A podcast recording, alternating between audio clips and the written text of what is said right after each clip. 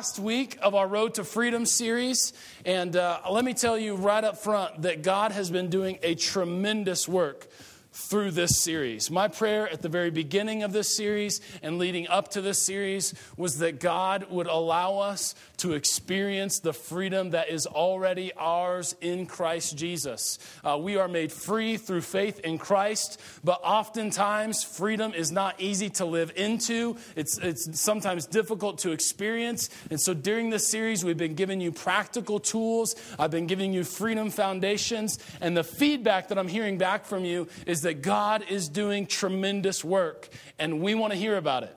So, we have uh, created an email address for you to send us your story. Tell us how God has impacted you, and uh, email it to my story at theroadfc.org. My story at theroadfc.org. We want to hear about God's work in your life. Now, some of you are already tempted to believe that God's work in your life is not worthy enough to share. And you think that in order to share it, it has to be this dramatic story about how you were addicted to drugs and you were on the edge of death three days ago, and then God delivered you, and now you're experiencing the freedom that is in Christ. And you're like, that's not me, so it's not deserving of an email. Yes, it is. God's work in your life needs to be proclaimed, it needs to be told. Why? Two reasons. When you share your story, it solidifies God's work in your heart and it gives Him praise. If you, if you don't declare your story, then you're robbing God of praise that he deserves among his people and his community. You can give him praise, and there may be a small group of people that know what God is doing, but how much more could we praise God together if you told us that story? And how much more, if you told that story, it would solidify God's work in your own heart. So we encourage you, send that email, my story at theroadfc.org, and we are so excited uh, to hear about God's work in your life through this series. Uh, and that's that's a, that's a, that's a, a standing email. So anytime that God moves in your life through the ministry of this church, through the ministry of another church. We don't care. If God is working in your life, we want to help you give Him praise and we want to help solidify His work in your life, okay? So sharing your story is so important, uh, regardless of how dramatic or undramatic you think it is. Promise me, anytime God forms and shapes and transforms a heart, it's dramatic and we want to hear about it, okay? I've said too much about that already. Uh, we've been giving you freedom foundations because I don't think that you need steps. Uh, you, you, don't need uh, a guide to freedom uh, or anything anything like that because a lot of times you'll fulfill those steps, you'll walk through that formula, it will, you'll have success for a season, then you'll end up dropping off the bus, so to speak, and, and you'll, you'll be guilty, and, and, and it just won't be the result that we're looking for. So rather than give you a formula to freedom, rather than give you steps to freedom, we're giving you freedom foundations that will place you on the road to experiencing greater and greater levels of freedom in Christ. And uh, I want to walk through the three freedom foundations that we've been giving you uh, each week. Uh, the first week of this series, uh, our first Sunday back after the new year, and uh, we are well into the new year, and it feels like that we're just we're just an old hat here in 2012. Uh, but insecurity is was the first, how we started this series, and the Freedom Foundation was my Father says.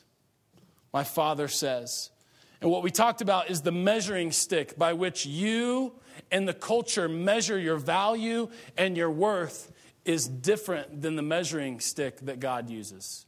He's on a totally different plane. He's on a totally different level. He created you. He loves you. He calls you valuable. And so, in our moments of insecurity, if we will rest on the foundation of this is what my Father says about me, it will help boost us into confidence in Christ. Not confidence in ourselves and what we're able to accomplish on our own, but confidence in Christ. Now, the second week, we looked at anxiety. And then the Freedom Foundation was this don't trust the plan, trust the person. Because so many times the, the anxiety, the worry that comes in our life comes from not knowing exactly how this thing is going to play out. Whether it's a situation, whether it's my life after school and graduation, whether it's what is this going to happen with this job, what we would want in order, sometimes we, we, would, we ask God to reveal the whole plan to us so that I can trust you. And God says, trust me first, and then I will begin revealing the plan. And so the Freedom Foundation is don't trust in the plan, trust in the person. And then last week, we looked at the difficult topic of addiction. And uh, we talked about how addiction, whatever it is, whatever your drug of choice is, is ultimately just the symptom. The disease is idolatry, where we're looking to that thing, that substance, that person, those images to fulfill something and to do something that they were never intended to do and, in fact, cannot do. That's the root of addiction. And so our freedom foundation was this My God can do what my drug never could my God can do what my drug never could. That if we will seek God to fulfill in more honest and authentic ways that which we're looking for when we practice or, or participate in, in our addiction, then we will find freedom in Christ. Today, I want to talk about something that is uh, equally as, as heavy and difficult as addiction, and, and I want to talk to you today about money. And uh, I've been telling you about that. I haven't, I haven't hidden it from you. And so you all are here hungry to hear God's word and what he says about money. Yeah. And uh, yes, yeah. Thank you. That's, uh, that is such an encouragement, you know. A couple of you are on fire, and a couple of you are like, I don't know what to do. I don't know what else to do on Sunday morning. It's just a habit to come to church, so here I am. And I wish I wasn't here. Right? That's not you. You guys are hungry for God's word. And uh, so I want to talk to you about money today. And um, listen, listen to this. Um, I want to let you know up, up front that, that uh, the Bible says a lot about money. And, and, money is one of those things that we don't like to talk about. Uh, we don't like to talk about in our personal lives among one another. Uh, when was the last time that you and your friends got together and you were like, hey, man, what's your budget look like? Are you in debt? man, that's too bad. Me too, like crazy debt, you know? uh, and it's killing me. In fact, I'm about to get a divorce. I'm about to be, you know, you know, I'm, I'm about to lose my house, whatever. You know, you know, we don't talk about money. We don't talk about it among our friends, and we certainly don't talk about it at church. But the Bible talks about it a lot. And so we need to talk about it. And uh, that's what we're going to do today. Let me tell you right up front we're not starting a building campaign today. Okay? At the end of this thing, uh, it, it's not going to be like, and this is a great day to give because we're building a new building. Uh, none of that stuff, all right? Uh, in, in fact, let me say this right up front the church doesn't even need or want your money. I don't want anything from you today, but I do want something for you. Because God wants us to experience freedom in every area of our life. And every area of our life means our finances as well. As much as we don't like to talk about it, as much as we like to just pretend that we don't even need money in this world, right? Or sometimes we, we put too much emphasis on money. Wherever it is, we're not starting a building campaign today. I don't want anything from you, but I do want something for you. I want your life and your heart to be transformed by God, that He might be the Lord over your finances. Because ultimately, yes, we're going to talk about money. But ultimately, what we're going to be talking about today is your heart. Because your heart reveals how you spend money. Uh, Jesus said this. He said that the primary uh, enemy of our heart, or the primary contender for our hearts, is money. In Matthew uh, chapter, let me get in here. Matthew chapter 6, verse 21, Jesus says, For where your treasure is, there your heart will be also. And so it's sometimes when we come to talk about money, it's pretty difficult and it's not easy to hear. And remember last week when we were talking about addiction, I said uh, a, a, quote from the famous preacher Whitefield who said, It is a poor sermon that gives no offense. Some of you today will be offended. Some of you will be angry as we talk about money and what God's word says about money. And the reason is because we're not just talking about the green stuff that is our currency in our culture. For many of you, when, I, when we say things and when we talk about what the Bible Bible says about money, you're offended, you're upset, and you get mad and you rationalize because we're talking about your God. And that's why it's an offense. And so it's going to get a little uncomfortable in here. But it's all good, all right? It's all good. Let's just all agree right now to be a little bit uncomfortable, work our way through this, and allow the Holy Spirit to move in our lives as I believe that He wants to do and He desires to do. So it's going to be a little bit uncomfortable. Uh, but I tell you what, when it comes to money, it reveals our hearts. It doesn't matter what you say with your lips. If you show me your checkbook, if you show me your, your, your bank statement, then I can tell you precisely where your priorities lie and where your heart is. It doesn't matter what you say. If you show me that bank statement, I can say precisely what your priorities are. Our bank statement and our calendar reveal our hearts more than anything else. And so, what we're talking about today is an issue of the heart. In the pursuit of money and the pursuit of stuff that money can buy in our culture has hit an absolute breakneck pace in our culture. I mean, one of the, the God in our culture is money. And anything that money can buy, or anything that comes from money, like power, maybe influence, you walk into a room and you look like you have a lot of money, then you get this false sense of security, you get a false sense of, of empowerment, and all of these sorts of things, all the things that we should be looking to God for, we often get if we just have a big, fat checkbook. And so we pursue those things that money that we perceive money as bringing and we, we uh, pursue money itself. Listen to the, some of these statistics. On average americans carry $8400 in credit card debt. Now that's not total debt. That's just credit card debt. On average in america $8400 worth of credit card debt. 40% of all americans spend more than they make on a regular basis, which is why they're $8,400 in credit card debt, right? 40% of Americans spend more than they earn. 96% of Americans will be fully dependent upon the government when they retire. 96% will be fully dependent on government support when they retire. Money has become a God in our culture. And the Bible has a lot to say about money and how it relates to our hearts. And so we want to talk about that today. In fact, let me give you just a couple of thoughts uh, about this related to the heart. It says in Psalm 62:10, it says, "If riches increase, do not set your heart on them." Psalm 62:10, if riches increase, do not set your heart on it. And John Wesley, a great theologian, said this When I have money, I get rid of it quickly, lest it find its way into my heart. And if you study the life of John Wesley, you know that he's not buying big screen TVs, he's giving it away. Right? When I, when I come into money and when I have money, I get rid of it quickly, lest it find its way into my heart. Now, throughout the series, I've waited until the very end to give you the Freedom Foundation.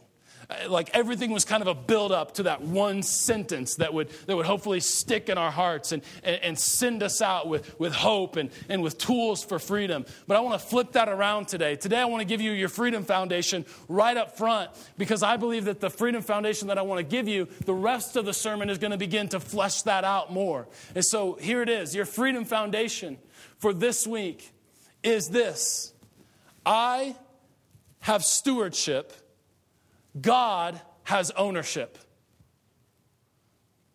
I have stewardship, and God has ownership.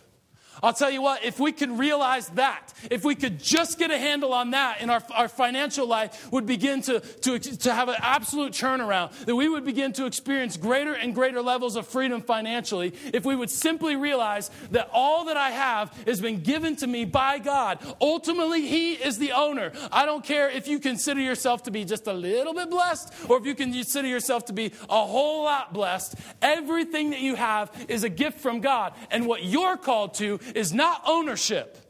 What you're called to is stewardship, or I'm going to make up a word to help us understand stewardship managership. Okay? And I'm a preacher, so I can make up words whenever and however I want to. all right? So, managership is what you have, stewardship. I have stewardship, God has ownership. If we could just get that straight, it would transform our lives. It would transform our lives. That's your freedom foundation. So, whether it comes to finances, whether it comes to time, whether it comes to skills and abilities, all of that has been given to you by God. And He is calling you to manage it well for His glory. Your time, back in the old days, we used to say your, your time, your talent, and your treasure. Because we back in the old days, we really liked um, what's it called alliteration, and so we're like time, treasure, uh, talent. Doesn't matter. It all belongs to God. It's, it's, it's, it's you know kind of goofy alliteration, but it's true. All of that has been given to you by God, and He's asked you to manage it well for His glory. And so, in fact, I take, I take stewardship so seriously in, in, my, in my whole life that oftentimes before Sunday morning or on Sunday morning before service starts, I will ask that God will help us as a church to be good stewards over the people that He sends. And if you're a first time guest today, I hope you have found this place to be warm, to be welcoming, to a place where you feel like you can connect with other people, where you can connect with God through worship and the Word. It is very serious to me that we as a church steward our ministry well. And I'm not just talking about the budget. I'm talking about a standard of excellence, regardless of the size of our church, that when you come, you see that everything that we do is to present Christ as Savior, to honor Him, to give Him our best so that you might know Him. And that, in my opinion, is good stewardship when it comes to a ministry of our church. And some of you need to take that same mindset and move it into your work. You don't like your work, and so you kind of work about halfway while you're there, and uh, you're just kind of like, oh, I don't even care about this place, and I, you know, and, and God says, do everything as unto the Lord, and you're being a bad steward at work. I told you it would be uncomfortable. See, some of you are like, oh, he was in my neighborhood, but then he pulled into my driveway and he knew the garage code. He went into the living room, sat down, and pulled out of the fridge and got himself a drink. Okay? I told you it would be uncomfortable. But it's all good. It's all good. We're going to do all right. Three, three principles for living out financial freedom and uh, freedom that, that will build on this freedom foundation of I have stewardship and God has ownership. And you knew this was coming, so let's all just embrace it. The first principle is the tithe. There, I said it. The tithe. What is the tithe? Tithe is 10% of your income. And some of you are like giving 3% and you say, I tithe. No, you don't. Tithe is 10%. You might give to the church, and that's good and that's great, but don't say that you tithe because the word tithe literally means tenth. Okay, so let's talk about this. It's out of Malachi chapter 3, verses 7 through 11. I want to read them, they'll be up on the screen as well. It says this Ever since the time of your ancestors, you have turned away from God and from my decrees, and you have not kept them, but return to me and I will return to you, says the Lord Almighty. But you ask, how will we return? Will a mere mortal rob God? And yet you rob me. But you ask, how are we robbing you? And God's reply is this in tithes and offerings. You are under a curse, your whole nation, because you are robbing me. This is not good news today, but it's truth if you are not tithing, your finances are cursed. You're holding your financial life and your financial freedom underwater through disobedience to God and his call to tithe. Now, I know a pastor's not supposed to say that, but I didn't say it. God did. Don't get mad at me. I'm just the messenger, okay?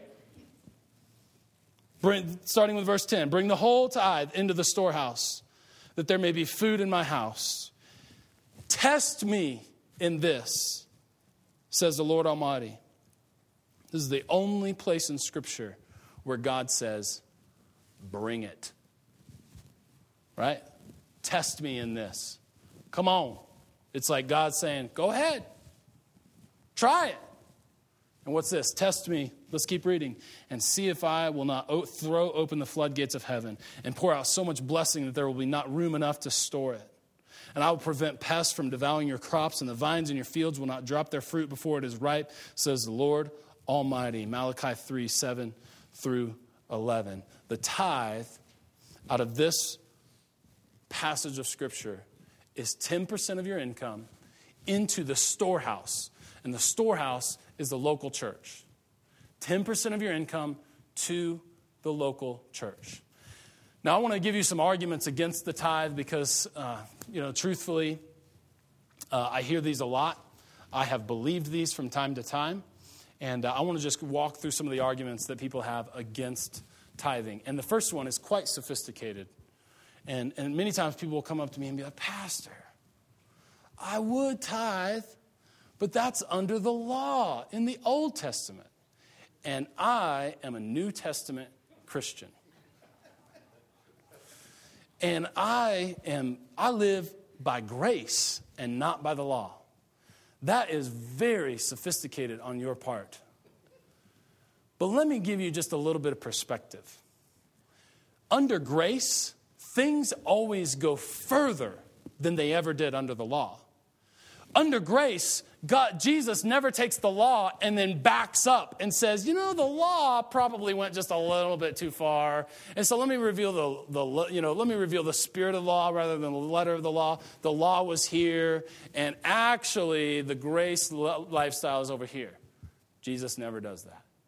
Jesus says the law was here, and under grace we are to live here.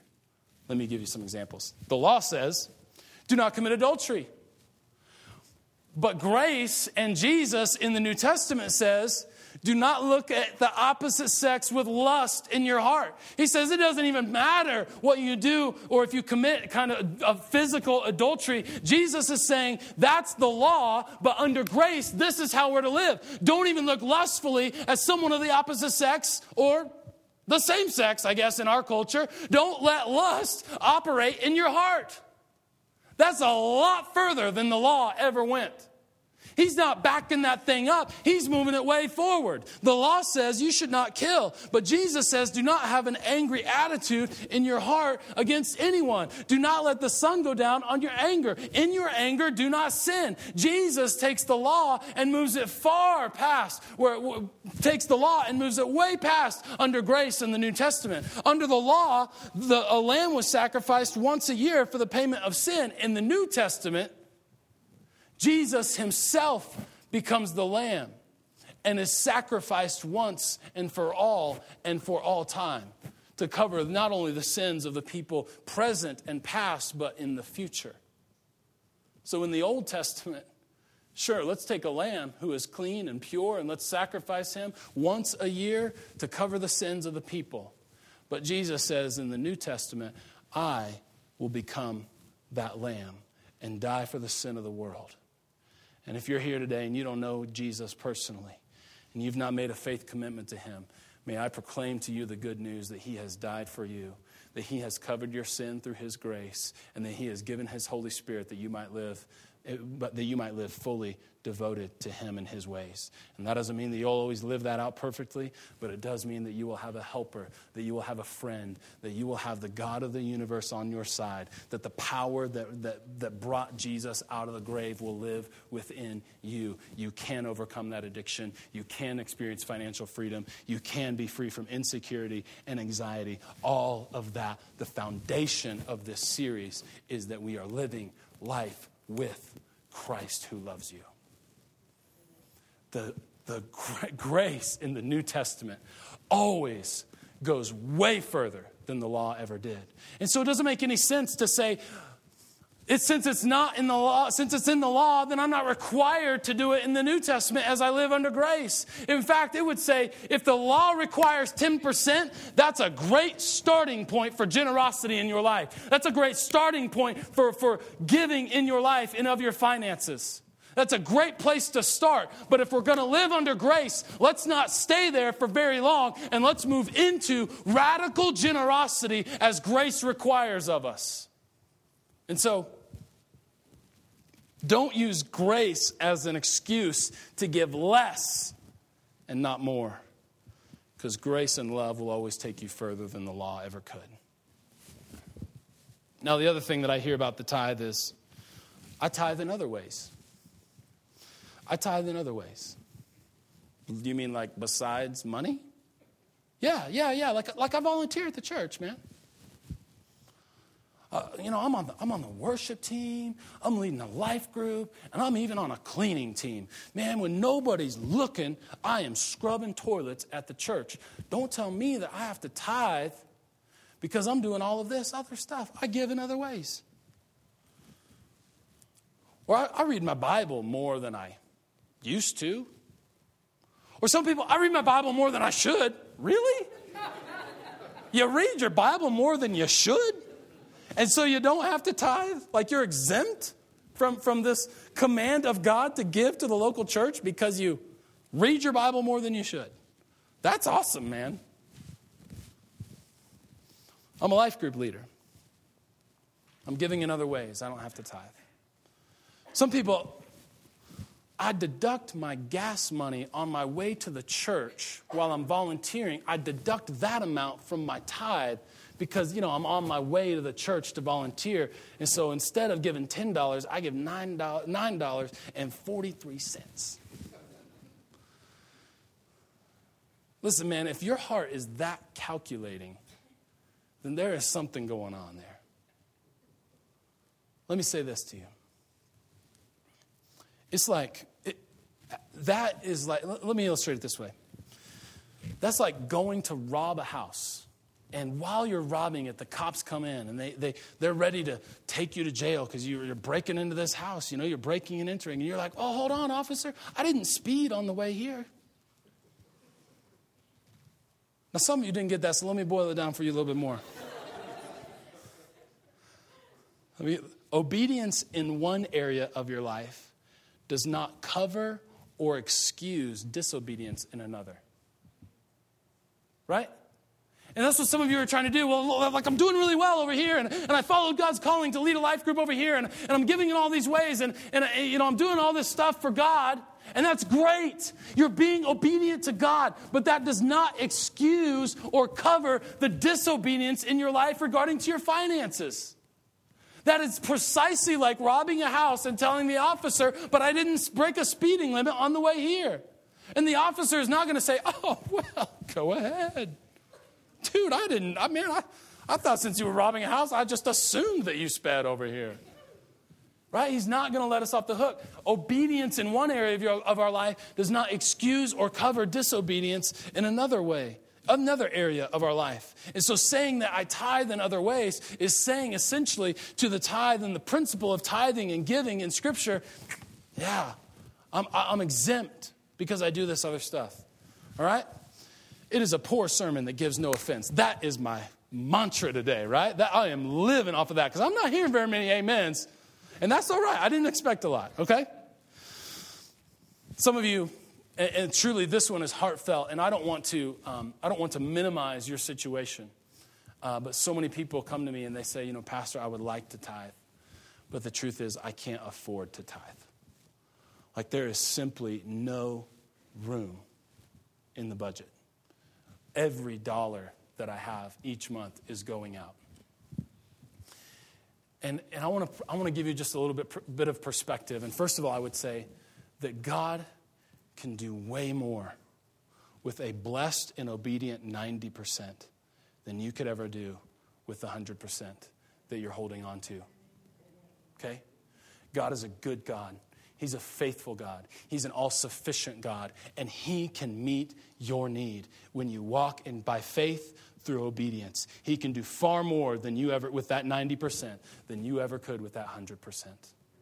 And, and some of you, some of you can testify to this. Some of you have come to a point in your life where your finances are out of control and you don't know what else to do. You don't know what else to churn. God spoke to you in those moments and He said, You need to, to regardless of what the budget says, regardless of what the financial counselor is saying, whatever, what, regardless of what other people are saying, you need to be obedient to me. You need to tithe. And you, you said, Okay, God, I'm going to do it. You wrote that check and your hand was shaking and it was like the, the worst check you've ever written, and you were so nervous, and you gave it to the church, and then God blessed that. And God, what? Followed through on his scripture and began to open up the, the, the, the, the blessing to you.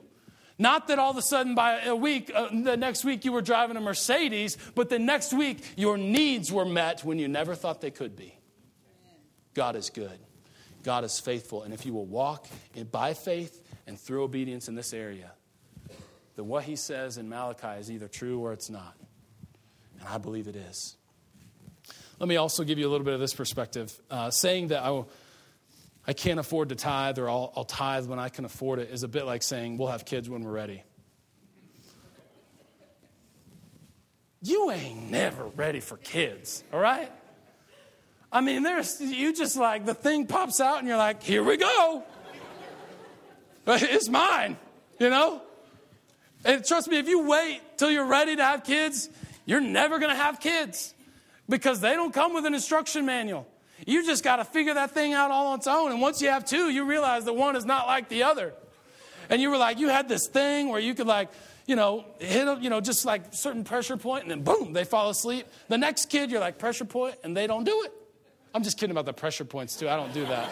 but some of you are looking at you, some of you are like ready to call me in or something like. Like you, you know, you get like this certain kind of like swiggle down, you know, for the first kid, and then it's like, then it never works with the second kid. Trust me, if you wait until you're ready. You'll never have kids. If you wait until you can afford to tithe, I, I know one thing about you you'll never tithe. It's a step of faith. College students, you're like, man, if I tithe, I'd be giving like two bucks a week. And so I'm just going to keep my $2. It's not going to make any difference to the church. It's not going to make any difference to me. It makes a difference to God because you're walking in obedience. And some of you think that when you don't make much money, it will be easier to give when you make more. It's exactly the opposite. If you're, if you're bringing home like 50 bucks a week at your uh, job at Chick fil A, then you need to be tithing on that money because it will only get harder as you make more money. Start giving now and watch, and then watch that faithfulness walk through as you make more and more throughout life. Start doing it now. All right. Are we good? I, I got a few more thoughts on this, all right? I'm going to preach a real long time today, so just settle in. the storehouse, again, is the local church. And every time the Bible mentions the tithe, it's going to the local church. Because the other thing that I hear, probably the thing that I hear most often, is I tithe a little bit here, a little bit there, but overall I'm giving 10%. And biblically, every time a tithe is given, it is given to the local church. And in Malachi, it's called to go to the storehouse, which years of biblical interpretation have affirmed that that is the local church. Why should you give to the church? Because it is God's ordained plan to bring hope to the world. And 200 years from now, that organization that you're giving to and that you're tithing to, it won't be around, but the church will still be thriving. The church will still be changing lives for the gospel. The church will still be here. She will be beautiful as she is today. The church is God's ordained plan to bring his message to the world. There is no better investment of your tithe, there is no better investment in the kingdom of God than the local church because it is God's plan to bring hope to the world. Well, I don't trust the church with my money. Then find another church because you should not church you should not trust us with your, the care of your spiritual life if you can't trust us to spend your money well and so if you don't trust us I understand that. I'd be happy to have a conversation with you about that. I'd be happy to show you our budgets and our receipts. There's no secrets here financially in our church. But if you don't trust us financially, then I would encourage you to find another church because I can't speak into your life if you don't trust what we're doing with your money.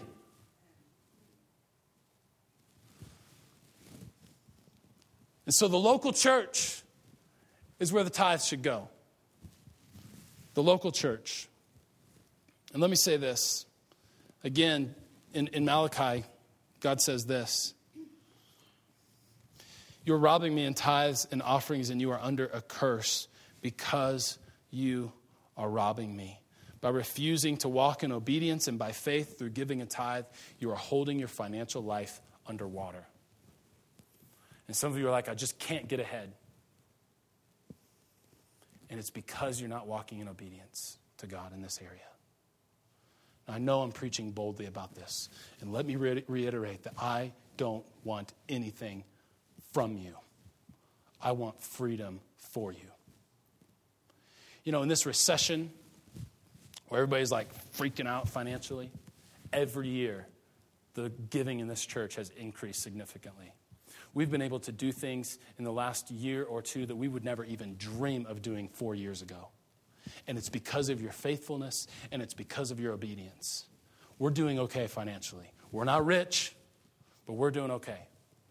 And so I'm not here to, I'm not, I'm not sitting here saying, man, I, need, I really need an increase in salary. Could some of you tithe? That's not it at all. I'm saying, I want freedom for you in your life. So walk in obedience to God. I want something for you today, way more than I want something from you. All right. The second, the first principle, tithe. The second principle is generosity. Now, aren't those the same thing? Tithe is walking in obedience to God, and generosity is living into what Jesus calls us to in the New Testament. Again, tithe is sort of like this great starting ground. And if you're not there today, I would encourage you, your first step of giving is an act of obedience through the tithe. But if you've been tithing for years and years and years, and you're not, you're not increasing that giving through offering, then, then you're not walking into the freedom that God has for you. You're not walking into the way of Jesus and the grace that He has that will call you a beyond, so much further beyond the tithe. God wants us to live generous lives. Anything that you give over and above the tithe is an offering. That's what we, we say we want to get, we want to take or receive. I, by the way, I, this is just a habit, but I don't agree with taking the tithe and the offering. It's like we're, it's like we're not passing a plate, we're like taking it, right?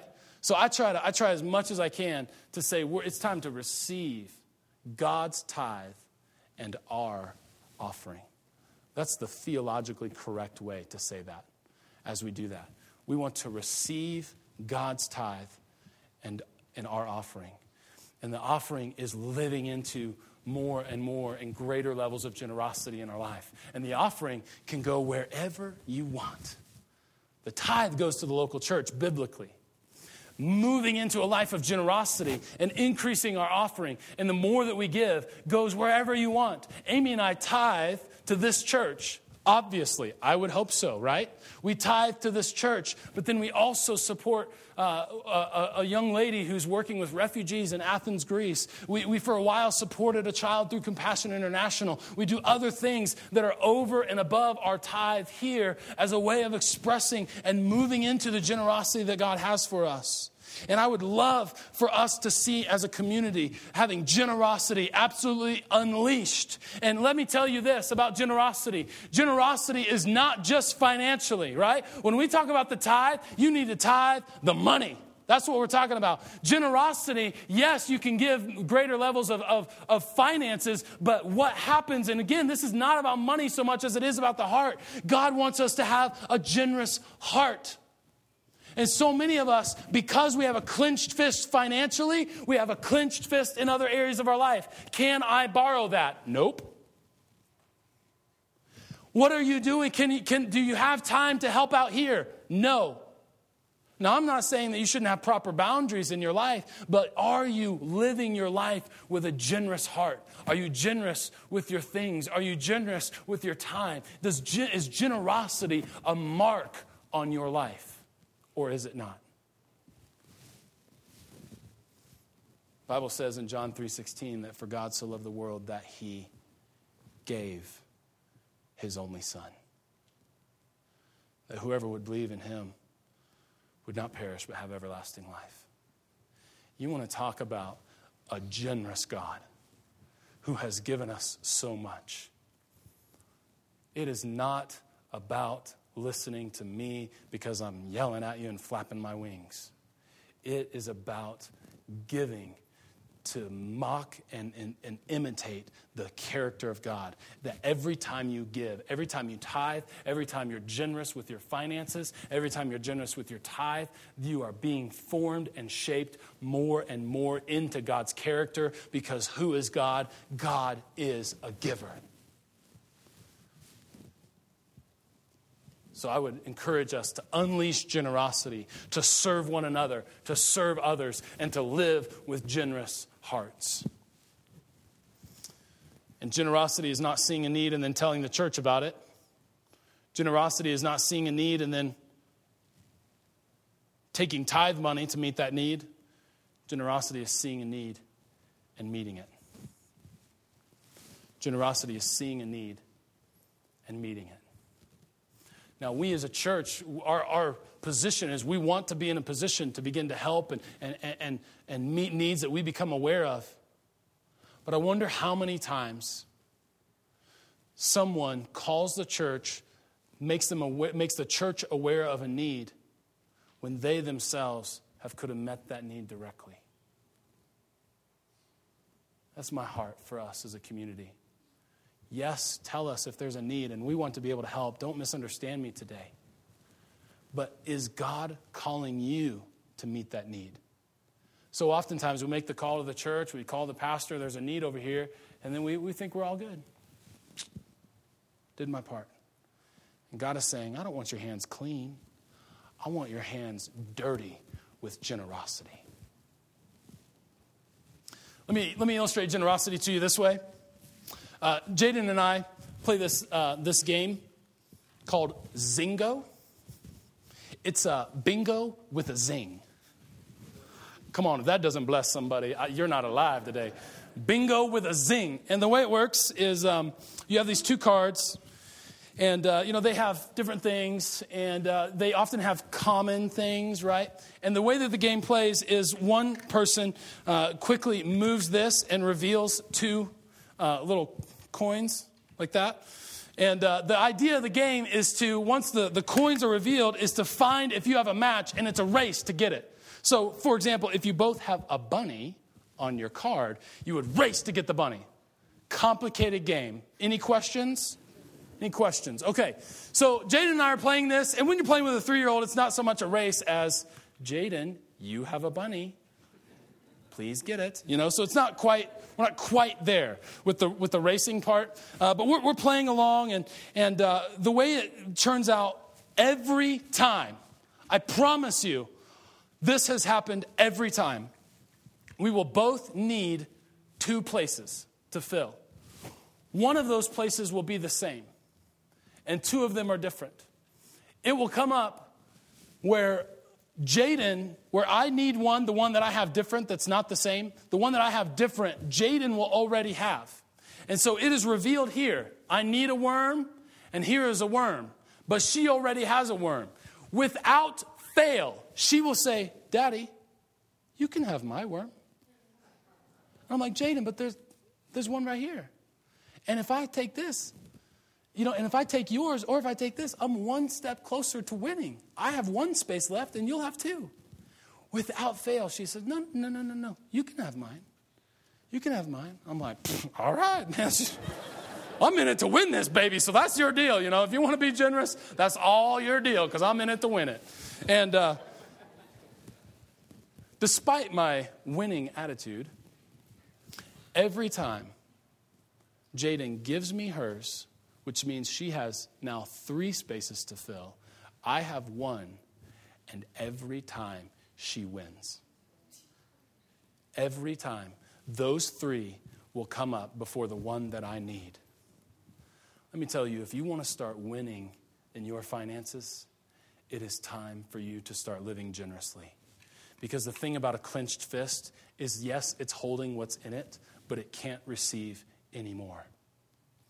And many of you are going through life with a clenched fist in relation to your finances, in relation to your time, in relation to your possessions. And Jaden and the Lord want to say to me, live generously. Live generously. Now, I know that all of my illustrations of late have been related to children's games, but you got to work with me because that's the, the, that's the world that I live in. So uh, the Lord just speaks to you in whatever world you live in, and I live in Zingo land. So there it is, all right? That's Zingo and generosity. Now, one more thing, one more principle. I am running out of time, so I'm going to rush through this, all right? The third principle of, of, this freedom foundation of I have stewardship, God has ownership, is to live debt free. Say, what? Have you lost it? Debt free? Come on. Pastor, had a, didn't get enough sleep last night, or he had a little, little bit of too, some, too much something. I don't know what's going on, but he just said to live debt free. We live in a culture that asks how much per month. We live in a minimum payment culture. How much is this per month? And I would encourage you to stop asking, how much is this per month? And just ask, how much? And if you don't have that much, then you don't get it. 40% of Americans spend more than they earn because they're living on minimum payments. And God wants to set you free by living debt free. Well, that's just an opinion. That's not really biblical. Proverbs 22 7 The rich rule over the poor, and the borrower is slave to the lender. You cannot experience financial freedom and be in debt because by virtue of being in debt, you are made a slave. And the only exception to that is a home. But I would love for you to pay off that home and pay it off early. But all this consumer debt, credit card debt, car debt, some of you are, I can't drive a car without payments. Yes, you can.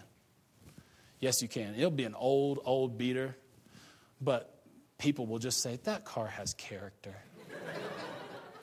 And trust me, if you have not named your car yet, it is not old enough and you need to sell it and be debt free. And then name your car Bertha. Because it's a big old boat of a beater, all right? And it has 345,000 miles on it. You think I'm making these stats up. I, we had a car early in our marriage named Bertha, and it had 345,000 miles on it. That baby was awesome.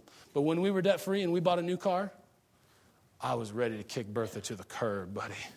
I was like, Get out of my life, you big gray beast. And I was so happy to get rid of that. How many of you have experienced this? You get a thing in the mail and it says, you know, zero interest for the first year, and uh, you, you open it up and you start reading the fine print, and you're like, $99 annual fee and 15.5 percentage, you know, APR, and, and you're like, you know, I, you know, I, I know this isn't a good thing, but I'm just going to sign up for this card and I'm going to use it just for emergencies. You did it too. And then it is amazing what qualifies as an emergency when you have a credit card in your pocket. You're like at Best Buy and you're like, oh, the Bose system is on sale and the sale ends tomorrow. Honey, I promise you, this is an emergency because I know I don't have a big screen TV yet, but one day I'm going to have a big screen TV. And if I have a big screen TV, I got to have surround sound. And Bose the best surround sound. The sale is tomorrow. It's an emergency. And so you get it. In October, it, snows for the very first time, and so you get the kiddos out and you get them all dressed up, and you realize that their snowsuit hits them at their shins. And you're like, that baby's to be cold in the snow. You're like, oh man, I didn't expect this. My children grew. I never saw this coming. Man, this is an emergency. And so you go out and you buy like a really nice snowsuits. Your children can be styling and warm at the same time because you don't want them to be like Rainbow Brite, you know, snow kind of thing because then they'll have to go to therapy when they're older. And so you're like, man, this is an emergency. And then somewhere around a month later, November, late November, you're, you're going through and you're like, you're like a Thanksgiving dinner and you're enjoying, you know, you're watching the Cowboys and they're losing and it's all good and, and all this stuff. And, and all of a sudden you're like, oh, Christmas is in December this year. Oh, no, I haven't bought the kids any plastic things. And I gotta buy them plastic things again to avoid therapy when they're older. Because if I don't buy them enough plastic things, then I'll be like a bad parent and all this stuff. And I gotta fill my living room with kitchens and doll houses and all this kind of stuff that's in my living room. And you gotta fill it all this stuff up. And, and so you go and you You put all of your Christmas on a credit card. And what was to be just for emergencies is all of a sudden maxed out with clothes and toys and plastic things. And you're like, man. And then, and then, and then Proverbs 22 7 comes, and you're like, that is so true. The rich rule over the poor, and the borrower is slave to the lender. Proverbs 21 20 says, In the house of the wise are stores of choice food and oil, but the foolish man devours all that he has. And debt is devouring all that you have. Let me tell you Amy and I's story, and then I'll be, I'll be done pretty soon. We're, we're, we're kind of coming into a landing. Okay, that, that first announcement before you land, while, while, you, while you're coming into a descent, that's where we're at now. Okay? And I love it when preachers say, I'm almost done, they preach an hour longer, okay? Let me tell you Amy and I's story. Early on in our marriage, we, we decided together that we were going to be out of debt, that we were going to live debt free. And so we did our best to do that. Amy and I got married. And when Amy and I got married, we were over $48,000 in debt. Young couple in our 20s, and through consumer debt and school debt, $48,000 in debt right out of the chute, right off the bat. Great way to start a marriage, right? living in the chains of debt. I was working this amazing $8.15 job, and Amy was working this more amazinger, made up another word, amazinger job at $9 an hour. So let me tell you, we were bankrolling. I mean, we were killing it. That's sarcastic. 8.15 and 9 bucks an hour, all right? We weren't doing very good. But we had a goal. We said that we were going to be debt free by the time that Amy was 30. Uh, that was seven years from the time that we got married. That seems like a million years ago. Uh, both of us just waved 30 goodbye a long time ago. Uh, but we had a goal to be debt free in seven years. I mean, when you're making peanuts and you have $48,000 worth of debt staring you in the face, uh, seven years is a long term plan. So we had, a, we had a goal seven years. We beat our goal by three years by three years, we paid off all $48,000 by working hard, working extra, refusing to go, great, go, refusing to go more into debt, and on, living within our means. We ate out less. We entertained ourselves for free at different city festivals or whatever, like the little free event section in the newspaper. That was our home. Okay? If it cost money, we didn't do it. We dropped the internet in our house. And so if we wanted internet, we had to go to the library. We did it. Don't tell me you can't do it. And it's going to be hard work, and it's going to require a lot. And some of you are like, man, you went to the library every time you needed internet access? Yeah, we did. In fact, during that period, Amy lost her job, her awesome $9 an hour job. She lost it. And she lost her job because her boss just lost it. Like her boss fired the whole company in one day. Weird, okay? And so, like, wow, we don't have a job anymore, and neither does anyone else that worked at the company. And so, Amy's job became eBay at the library to pay off our debt. And we did it. The last check that we paid off was our school loans, and we wrote one check for $26,000 and sent it to Sallie Mae and popped her right in the face. It was awesome. she never saw it coming, man. We were like, bam, take that you know? Oh, it was awesome. It was awesome. All right. Here's what that allowed us to do. Here's the freedom of, of debt free living. It allowed us to pay for my master's degree up front, and I graduated my, my master's without debt. A couple of years ago, Amy was in a serious car accident. Our car was totaled, but we had been planning ahead to pay for a car. We knew that in several years we would need a new car, and so we were putting money aside every month to pay for a car. Amy was in a serious accident. By God's miraculous intervention, she came out with only minor injuries two days after she was in a, a, car accident where our car was totaled. And the car, man, this was a sweet car too. It was a 2000 Civic. It didn't have electric anything, and, and I mean anything, like windows, cruise control. It was like a car, and that's it. And, uh, and so, but it was a sweet car. It only had 85,000 miles on it, which means it had like 200,000 left, you know, something like that that. Honda's just run forever. Totaled two days later. We're praising God for his, his provision over Amy's health. and we bought a car for $10,500 and paid cash. And it's the car that we're driving today that has four Apple stickers on the back. so, and today, we don't know, we don't owe anybody anything. It is a great place to be.